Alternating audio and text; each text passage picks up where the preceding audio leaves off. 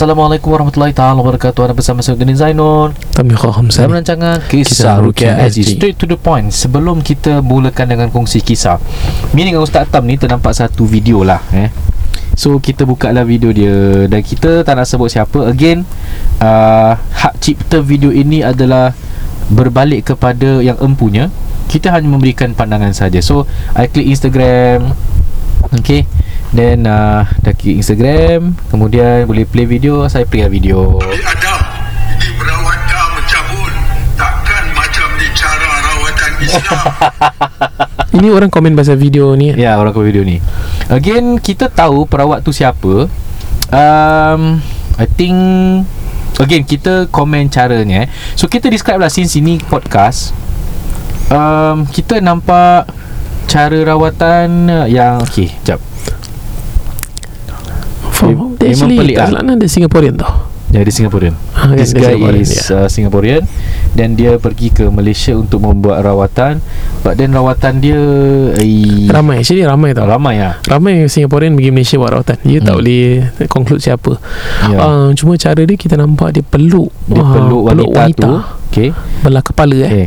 So pro- perempuan tu seakan kerasukan. Ya. So perawat tu Dia meletakkan Muka dia Di sebelah Wajah kiri Perempuan tersebut yang sedang nangis. Hmm. Okay sambil baca-baca sesuatu Di telinganya. Hmm. Kira macam Rapat gila lah. Hmm. Ni live tau ni? Live ah. Pipi sebelah-sebelah tu Pipi sebelah-sebelah. Seakan kalau kita tengok tu macam seperti mencium lah kan? Macam seperti Hmm. ah, Dalam hal ini nampaknya seperti dia mem- membaca lah. But come on lah guys. Rukiah syar'i tak ada macam gini lah. Okay. oh, Tak ada Ruk? Ha? Aku datang rumah orang Rukiah Sekali tengok kau Ruk punya Ustaz Ruk punya pipi kat pipi orang perempuan. Macam you, you tahu tak That pelik. Hmm. Tapi benda ni Dia live. Ramai orang tengok And ramai Orang Islam kita pergi kat tempat ni. Ya. I tengok TikTok dia I dah tengok TikTok live dia Banyak kali Dan dia suka pakai hembus-hembus lah ha, Habis mic aku dah penuh dengan hingus dah So I disapprove cara dia. Again Saya Out tak lah Cara dia mengutuk. memang out 100% Saya tak mengutuk personality dia Tapi saya mengkomen Mengkritik Cara rawatannya dengan Begitulah eh. Hmm. Dia, Ah, dia tak Aduh. dia, dia tak syar'i langsung. Dia dah melanggar ajaran Hmm. Islam. Mana ada rawatan yang Boleh meletakkan uh, Non-mahram letakkan sebelah-sebelah muka? You hempit muka tu hmm. Cheek to cheek Tak boleh. Ya. In any way Bayangkan itu isteri you Bayangkan itu ibu you Bayangkan tu adik you. Ya. Can you just imagine Satu ustaz kat Singapura buat macam itu? Mesti ustaz tu dah kena tempeling Betul tak? Ya. Sama. Sorry to say guys Ini namanya rukyah Tidak syar'i Ini rukyah Yang tidak syar'i Dan tidak betul Eh, kalau ada perukiah yang dia bilang dari syar'i dia pegang awak itu je dah salah. Ya Ha, for me Ustaz Tam kita tak pegang of, of the opposite gender. Melainkan keadaan tertentu contoh orang tu rasuk tiba-tiba dia terpegang kita tu lain cerita lah kan. Hei tak ada pegang haram. Betul Okay. Ataupun dia mengamuk Contoh hmm. uh, Jarang lah kes ni Dia seorang Tapi dia boleh handle uh, 6-7 orang lelaki hmm. Ah tu kadang you kena bantulah. Ya. Ah kadang you kena bantu. Ya. So itu salah satu uh, reaction video kita tentang perawat macam gini lah eh. Mhm. uh, memang tak agree lah but ramai orang follow lah ramai orang suka you see dalam rawatan you don't you fail to see the essence why gangguan tu berlaku kerana Allah izinkan supaya kita balik kepada Allah tapi you rawat pula makin bertambah-tambah dosa yang herannya ada orang yang backing dia ni yang Hmm. cakap oh habis kalau kau ke hospital tu ah, habis doktor lelaki yang tengok jaga perempuan tu tak mencabul Ah. ha. nak cakap apa macam itu itu itulah itu kepakaran dalam arah berbeza mesti ramai orang ya. akan gunakan hal dalam hal itulah Hmm. kan tapi ni rukyah geng ni dalam benda agama Ya. nak nak nak, nak mengatakan masih boleh nak memegang macam itu tanpa alas ini namanya rukyah tidak syar'i Hmm. eh so your kias tak valid lah ini kias yang salah lah kan Betul, Ya. betul. Okay, tu satu Kedua Kita dapat terima satu Paper Yang mentera-mentera ni Baca sikit. uh, Kejap, kejap, kejap Okay, uh, I need to okay, check dia pasal apa Sebab mentera okay. dia pelik So, dia bilang uh, Mentera untuk kebal Okay, okay. Okay. Korang dengar lah Kita dengar. Kita saya dengar, pernah Ustaz Saruk, saya Ya. pernah dengar a few. Ya Because saya dalam dunia persilatan. Oh, I, ada I know quite juga? a few ada. Ya Ah dan sebagainya lah nanti. Ya, okay So, dia bilang Untuk kebal Eh, dia bilang kat sini Al apa entah eh? Okay tak kisahlah.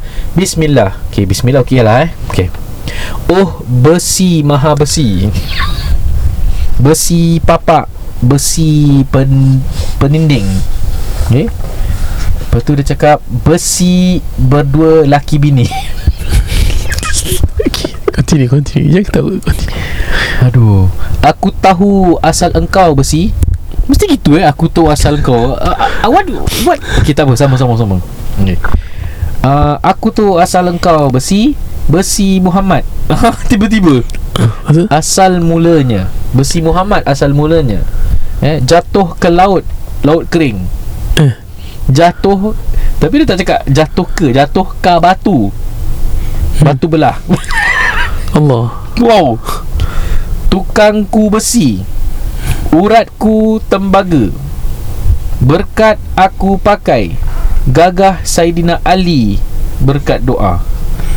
Oh Okay So Okay hantar hantar cakap dulu. Nanti Ana cakap nak nyapis. Okay Kenapa lah nak kena kuat lah besi Ah, Agak-agaknya pada waktu tu eh Zaman tu zaman penuh dengan rusuhan ko Asyik perang je eh Dengan Ya. dengan terjadinya begini terjadi begitu. So mungkin macam nak jaga diri tu eh.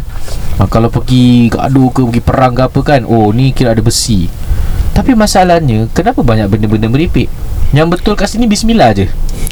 Jadi besi, besi asal ungku, asal usul kau besi Muhammad ah ha? besi Faham faham.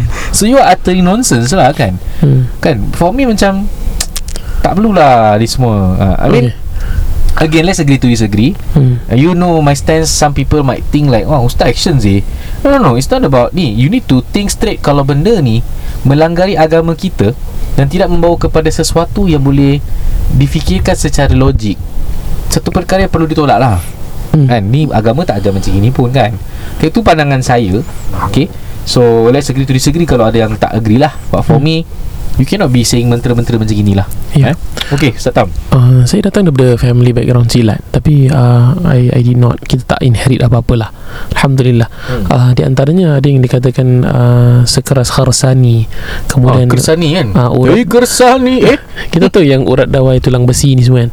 So uh, bagi mereka veins and arteries akan jadi kuat faham tak? Tak putus darah takkan tembus. Kalau tetap tak masuk itu maksudnya. Kemudian uh, mereka ada banyak kata-kata ni uh, kebanyakannya bahasa Melayu klasik. Uh, dia bukan bahasa Melayu kuno eh dia tak sampai kuno. Bahasa Melayu klasik dan kadang susunan ayatnya selalu terbalik-terbalik. Uh, kita panggil ayat songsang. Ha, dia tak bagi ayat yang ayatnya macam Oh. puitis. Ha, so uh, I I quite notice dia punya language us- usage kat dalam ayat-ayat ni. Ada yang in general okay uh, dan ada yang macam ni ada yang agak pelik sikit maha-maha.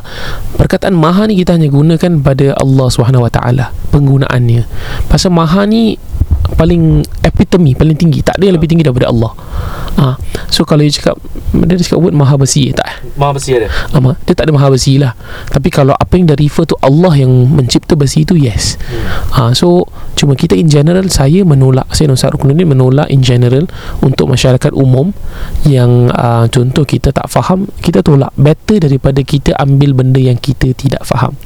Unless Guru you ijazahkan Kemudian guru kena explain. Ha, Kenapa dia tulis gini? Jadi tiada fitnah. Kalau guru tak explain Ambil gitu bahaya Hati-hati. Saya cakap in general.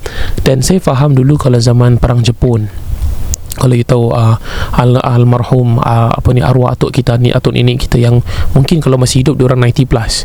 Dia orang lalui zaman tu. You know kalau dia orang masih hidup dia about 90 plus years old 100 years old. Dia orang lalui zaman tu. Jadi benda-benda ni dulu very popular. Setiap orang ada satu. Uh, because takut keluar kena bunuh takut keluar kena rogol Ha itulah Ah, jadi ni antaranya. So bila sekarang bila when Islam is immersed into Southeast Asia, Islam dah masuk ke tanah ah, apa ni ah, Nusantara ni dah masuk, kita dah faham we know more. Dulu mana dengan hadis-hadis? Hmm. You dulu tak ada hadis you nak check ustaz kat TikTok tak ada. Sekarang it's very easy to learn. So kita kena relearn and unlearn. Kita tengok mana yang kita patut unlearn, mana yang patut relearn. It's very important. Ha, apa yang Allah sampaikan kepada Rasulullah SAW kena sampai kat kita dengan cara yang baik. At the end of the day, bila kita bertemu dengan Allah, kita tak ada excuse. Because kita ada learning aid. Kita punya tools are very up to date, top notch. Teknologi kita superb. Betul tak? Kita ada smartwatches Kita punya handphone Semua dah 5G Kalau kita cakap dengan Allah Allah saya tak tahu lah knowledge ni. Saya tak tahu lah Allah tak layan no. There's no excuse. Jadi kita kalau dah tahu ni Hati-hati jangan buat Yang tak tahu Semoga Allah beritahu mereka dengan cara yang baik. Kita sangka baik kat orang On that note. InsyaAllah. Uh, another uh, mentera yang I want to share juga kepada awak semua ni. Ini menjadi kira mentera night lah eh. Okay. So this mentera was received and uh, Yeah. let's read and uh, you be the judge. Dia start sini Bismillahirrahmanirrahim. Allah akan nyawaku. Huh? what does that mean? Allah akan nyawaku. Ana tahu Tapi ni semua Sufi Anak dah okay, Hmm. okay. okay Ana tak nak discuss. Allah akan nyawaku. Okay. Okay mungkin nyawanya tu di tangan Allah eh Second Muhammad akan jasadku ha? Kan Ana tahu Kan? Mem- Memuhammadkan diri sendiri lah mungkin eh? Hmm. Okay Kiraman dan katibin akan nafasku. Fuh. Malaikat kiraman katibin Malaikat Ratib dengan atid. Tidak Tiba-tiba dia nafas dia pula. See you ada seruan jin. Eh seruan jin pula. Seruan malaikat eh? Dia seru malaikat lagi. Israfil dan Mikael Akan tulang dan darah dagingku. Ah, hmm. Okay Ya malaikat maut Akan senjataku Oh Kau dah seru malaikat maut eh Dia datang Dah tak ada can lagi tau Maknanya kau akan mati tau eh okay. Jika ada jin Malaikat atau manusia Berniat jahat Atasku Mana ada malaikat niat jahat eh Jika ada jin Oh, Ulang ulang ulang Jika ada jin Malaikat atau manusia Berniat jahat Atasku hmm. kun segala kejahatan. Ha, kun ni kira ni lah. Ha, Naruto kun. Akan segala kejahatan kembali kepada kejahatan. Berkat doa la ilaha illallah Muhammadur Rasulullah. Okay saya Silakan Okey. komen. Ya. Bismillahirrahmanirrahim. Allahumma salli ala Muhammad. Pertama sekali saya nak Ustaz Ruk You kena tahu. Kalau you dengar Kiat Razi Daripada dulu sampai sekarang You tahu kita uh, On Rukia kita banyak sama pandangan. Tapi On a stance manhaj kita agak uh, Kita ada differ sikit. On a good note. Sebab kita tak gaduh Pasal kita discuss Hmm. So ada benda dia agree dengan saya Dan ada benda saya agree dengan pandangan dia. Because pandangan tu lebih safe. So saya um, Tak cakap neutral Saya more on the Sufi side lah. So you kena faham. Even saya yang tahu benda-benda tentang Sufi InsyaAllah dengan izin Allah Dengan apa yang diterangkan oleh guru-guru saya Benda ni out. Benda ni bukan Sufi. Ha. Ah Ni out. Ini, Betul. Yang red flag paling besar Okay lah dia sebut jasadku, nyawaku dan sebagainya Nafasku. Bila dia sampai ke Bila malaikat ada berniat jahat Out Malaikat tidak pernah berniat jahat Kerana malaikat hanya ikut perintah Allah Bila you cakap malaikat berniat jahat Maksudnya you cakap Allah dengan suruh malaikat buat jahat Which tak masuk akal Termasuk akal lah. Tak masuk akal Dah melanggari rukun iman sih. ah, Benda tu dia punya flag dia Sayang Ya. Okay So uh, okay. okay Lagi satu Kalam-kalam ni Kadang-kadang Diorang imbasan dan kiasan Kiasan. Diorang ha. tak cakap direct Not literal Tetapi uh, Tak berapa digalakkan You pakaikan nama-nama malaikat Kerana mereka ni Makhluk-makhluk yang suci bersih Tanpa dosa You masukkan dalam diri you yang kotor ni Dia tak berapa Tak berapa elok adabnya Contoh Kalau you sedang bermaksiat Contoh you tengah buat maksiat Sekali you cakap Tengah maksiat-maksiat Eh kita belajar dengan ustaz ni Tapi tengah maksiat Dia tak kena Faham tak? Hmm. Lebih kurang macam tu Dia punya imbasan dia Ya. jadi kalau apa yang dapat share Ilmu-ilmu gini Kalau you tak tahu Better don't You tak payah amalkan Kalau you tahu Make sure jangan Sampai teruk macam ni lah ah, Kena berhati-hati. Boleh? Dan Sufi ni bukan macam ni Semuanya tidak. Hmm. Banyaknya amalan zikir Banyak berselawat. Tidak menentang syariat lah. Betul. Hmm. uh, Memang of course Benda ni Ada orang tak amalkan Atas pandangannya silakan. Tetapi kalau you nak amalkan Pastikan. Dia kena benda-benda tu Pertama ada amalan-amalan sunnah dalamnya. Dia tak lari lah. Hmm. Kemudian you nak amalkan tu Dengan cara moderate Dan you tak paksa orang amalkan. Ah, Ini di antara To be on the safe net Di Safety net. antara kesufian yang tertolak ialah Bila kamu dah sampai satu darjat Kamu dah tak payah solat ha. Betul Rasulullah pun Sallallahu alaihi wasallam Ahli syurga pun Solat pun kaki penat Sampai bengkak-bengkak hmm. ha, Itu bukan sufi Itu aku tak tahu apalah Sampai akhir sebelum wafat pun Dia solat Yes ha. ah, Sayyidina Abu Bakar eh, Jadi imam eh. hmm. ha, Kemudian So hati-hatilah Ya. Saya minta izin Ustaz Ruk. Uh, Kemudian kalau lagi satu Selain daripada nanti Level-level sufi ni Dia kata dah tak payah solat. Second Dia akan cakap Guru dia tu lebih baik Daripada Nabi Muhammad Sallallahu alaihi wasallam. Serius? Ha, So careful.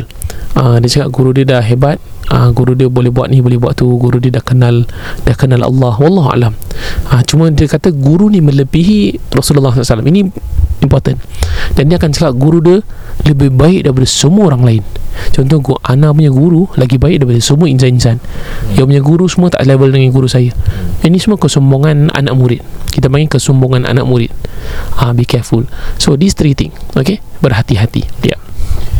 Okey. But itu tidak bermaksud saya anti sufi eh. Tidak. eh? kalau Apa dia anti juga- saya dah kena dah Ah, tidak tidak. Uh, asalkan apa pun pandangan kamu yang berpe, berpandukan berpaksikan Quran dengan sunnah alhamdulillah. Ya. Silakan beramal dengannya. Hmm. Kita tidak menentang any ideologi. Hmm. You daripada arah tu ke arah ni ke atas ke bawah ke kiri ke kanan balik kepada Quran dan sunnah kita terima.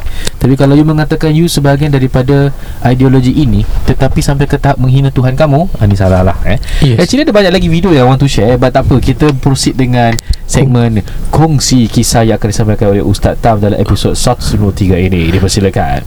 Before kongsi kisah last one Ustaz Ruk eh. Oh. Uh, pendengar KRG ni dia very uh, dia diver ada diversity lah Hmm. kita ada macam-macam. Uh, ada yang uh, apa ni orang panggil salafi ada yang sufi.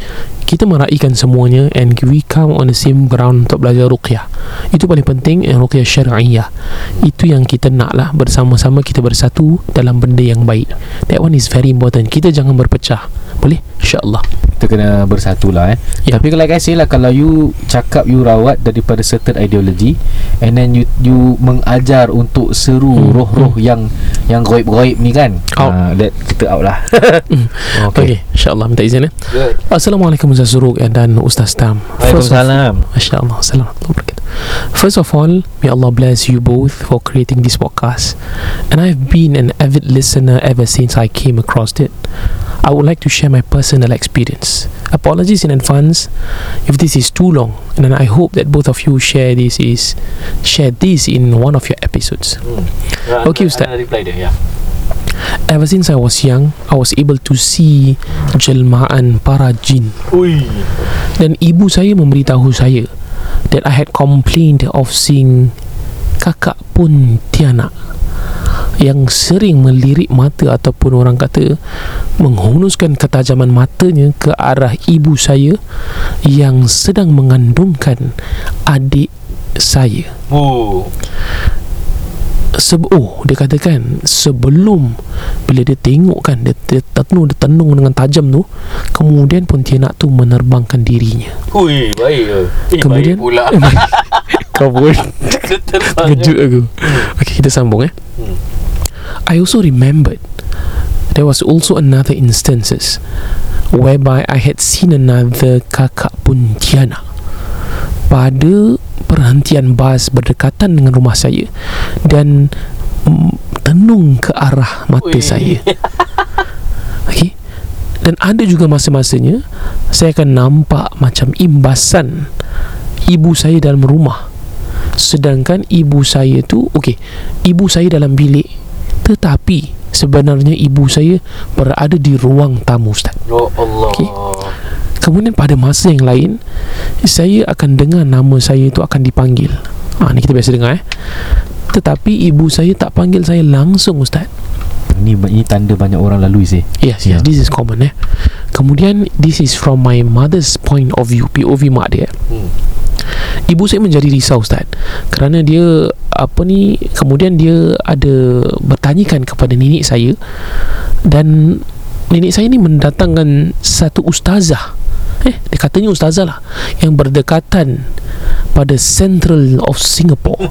Dia bilang eh? Ah, Untuk menyelesaikan isu-isu ni. Hmm.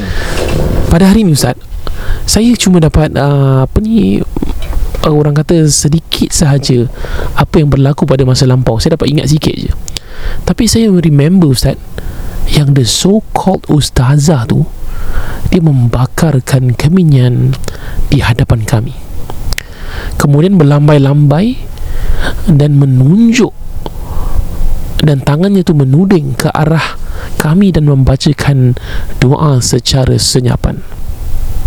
Okey. Aku terkejut.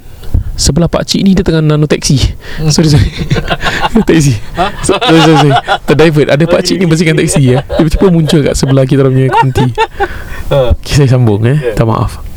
Okay. Dan pada masa yang sama saya remember. Okay, kerana saya takut dan saya sembunyi belakang ibu saya. Kemudian ustazah tu kata berkata dengan saya, Dek, jangan takut, Dek. Jangan takut. Saya teringat ustazah tu ada berikan kami uh, sehelai kertas dengan tulisan perkataan bahasa Arab kot Ustaz. Saya tak tahulah. Tapi nampaknya macam wafak. And that wafak was eventually pasted at the top of the entrance of my house. Oh. Okay Kemudian ibu saya memberitahu kepada ustazah tersebut untuk mendapatkan advice. Kemudian to invoke her own name. Instead of Allah's name Oh, instead of Allah's ha, name. Dia suruh sebut nama ustazah tu Untuk lindungan Instead of apa berlindung dengan Allah lah Serius ah? ha, itu lah okay, okay. Ever since then, I cannot remember what else. But I do remember that my sightings has stopped. oh Alhamdulillah. However, bila saya dah besar sikit ni Ustaz, I realise saya dah boleh sense mereka uh, in one way or another. Secara tak tak direct saya boleh dapat macam rasa gitu. Ada satu masa ni Ustaz, saya sedang uh, orang kata memurus gigi saya pada jam 2 pagi, 2 am in the morning. Sister, you baru gigi 2 pagi buat apa sister? Balik lambat lah Balik lambat okay, okay.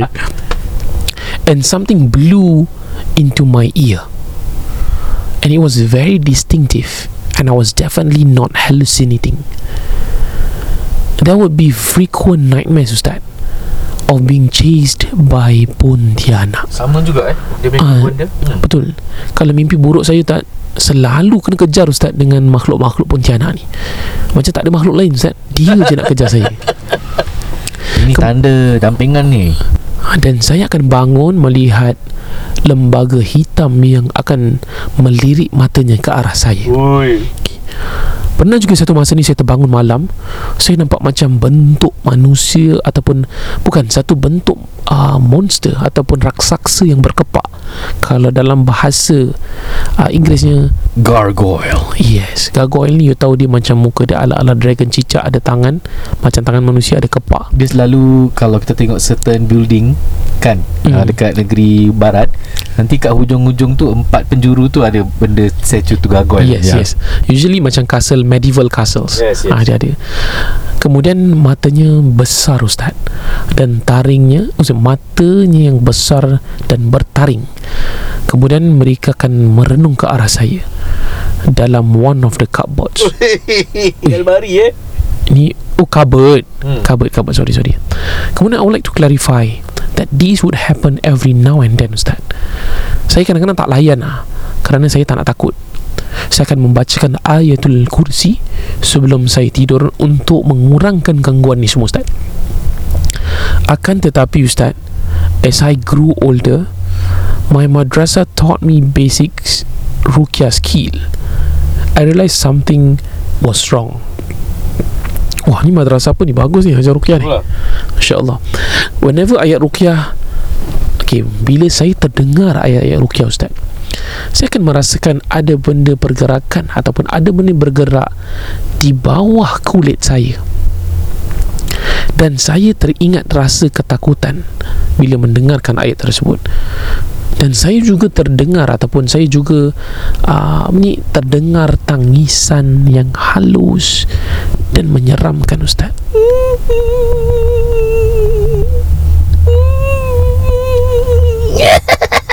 Tiba-tiba eh? Terkejut aku. However Ustaz Saya made sure that I retain control over myself. Saya tak nak takut Kerana saya tahu Kalau saya takut Nanti benda tu akan Overpower saya. Betul. Okay When I was involved in a rukyah session Okay bila saya dalam keadaan uh, Saya bertemu dengan orang rukyah lah Saya mula nangis pada akhir sesi tersebut. Dan dijangkakan saya mempunyai gangguan tapi saya ni ah, orang kata melambat-lambatkan proses rawatan. Kerana saya macam you know tak selesa lah mungkin. Only when my best friend gave me that motivational push uh, kemudian saya pula dengar your podcast. Saya terdengar your podcast ni. Kemudian lah ustaz barulah saya mengambil langkah ataupun uh, saya mengambil tindakan untuk merukyah diri saya sendiri kemudianlah baru saya cuba panggil orang untuk melakukan rukyah uh, kepada saya. Kemudian ustaz ustaz yang buat rukyah tu dia berikan uh, orang kata nasihat yang sama uh, seperti apa yang kisah rukyah SG telah katakan Oh, kau mic aku tercampak ah.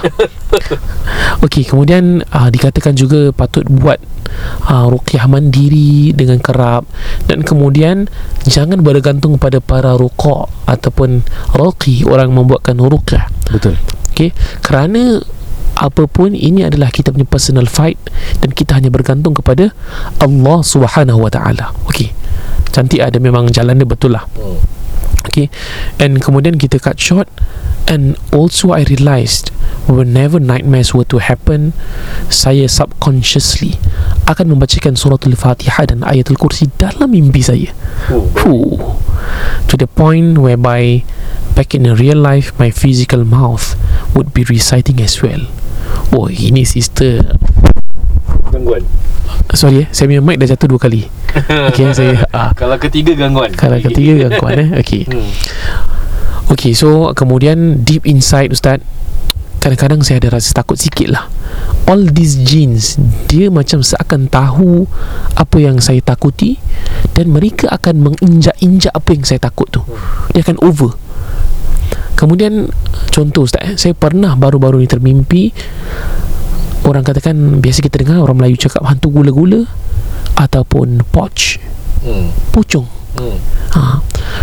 Kemudian Pocong itu akan berada di atas pokok dan melihat kepada saya. Dia selalu dia selalu nampak gangguan hantu tengok dia eh. Oh, Stan ni Oh. macam targeted eh. Ha sih. Ha. Kemudian kalau okey ni kita divert sikit eh. Hmm. Nak divert sekarang ke nanti? Boleh lah sekarang. Divert sekarang eh. Okey. Kalau pocong dia naik kereta apa?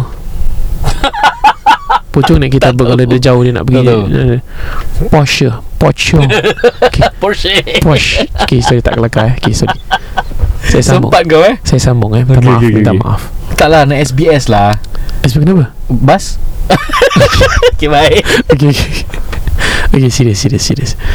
Okay, kemudian saya membacakan bila saya nampak pocong tu melihat ke arah saya dalam mimpi, saya bacakan ayatul kursi.